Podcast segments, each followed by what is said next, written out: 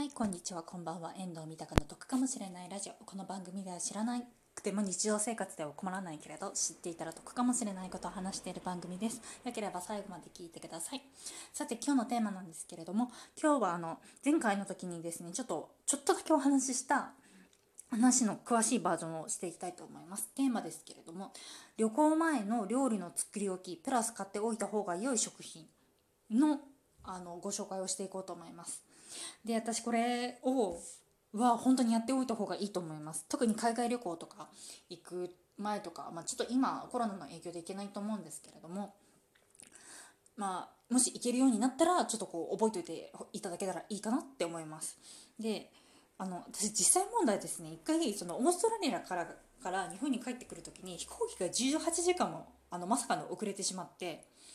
あの帰ってきたのが夜中？もう夜中の2時とかそれぐらいににに日本にっていうかその自分の家に帰ってきてその後56時間後にはもう仕事だったっていうわけのわからない時があったんですね。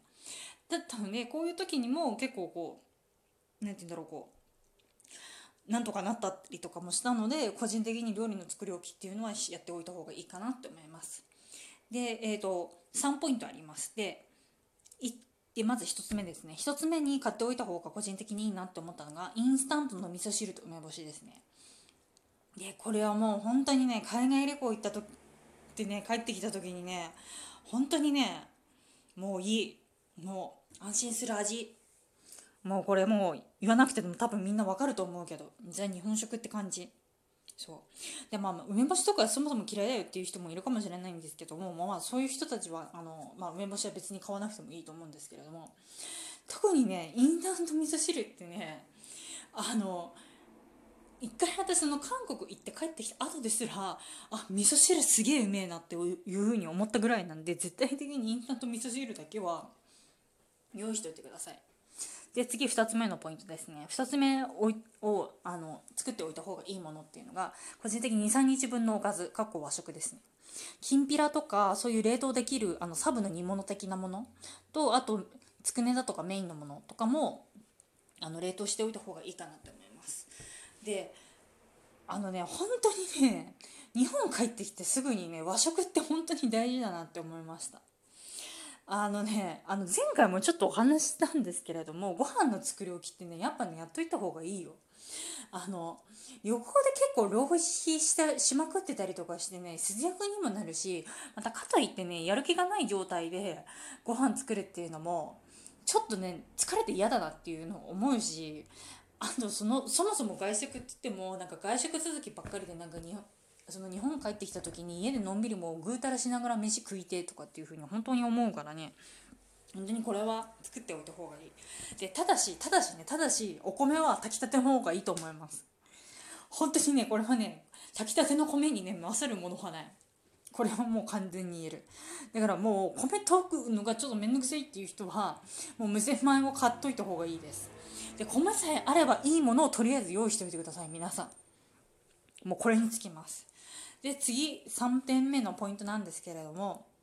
えっと、下味冷凍ですね。冷凍解凍して焼くだけのものだったりあと解凍して煮るだけのものだったりあと冷凍してそのままレンチンできるものっていうのもレシピ探すとありますので下味冷凍っていうのもとにかく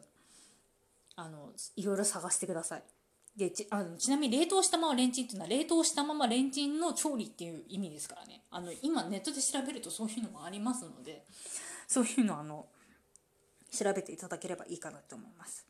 なので私は基本的にその1つ目と2つ目インスタント味噌汁だとかう、まえー、と梅干しだとかあと23日分のおかずとかを帰ってきて23 3日目ぐらいまでにちょっと消費をしてあと下味冷凍っていうのは4日目から5日目ぐらいまでにあの消費するっていう感じになっておりますので、まあ、合計で5日間分を作っていただければいいかなって思います。でちなみに国内旅行に行く際なんですけれども国内旅行に行く時は、まあ、梅干しぐらいは用意するんですけれどもあとは下味冷凍だけしかぐらいしかまあ基本用意しないですかね国内旅行だとねそこまで別にあのこう日本って日本っていうかその自分の家帰ってきた時にあ疲れた。あもう作りたくないっていうことは特になかったりとかするので、まあ、ただなんか買い物するのはちょっと面倒くさいなっていうのがあるのでそこは省きたいのでそれぐらいの方はやってますね。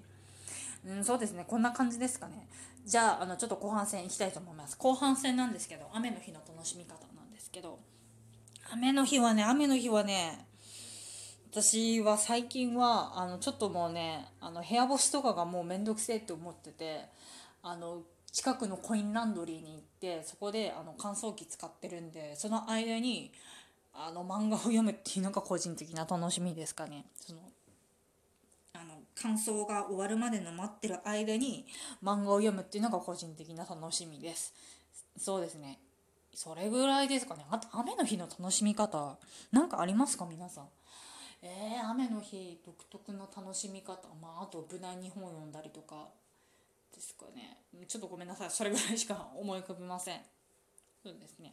じゃあはい今日も聞いていただいてありがとうございました。こちらの番組では知らなくても日常生活では困らないけれど知っていたら得かもしれないことを話している番組です。えっと主に3本柱で話してますね。旅行に関すること賃貸物件に関することあと家計管理に関することを3本柱に話していますのでよければ次回も聞いてください。さて本日も聞いていただいてありがとうございました。じゃあバイバイ。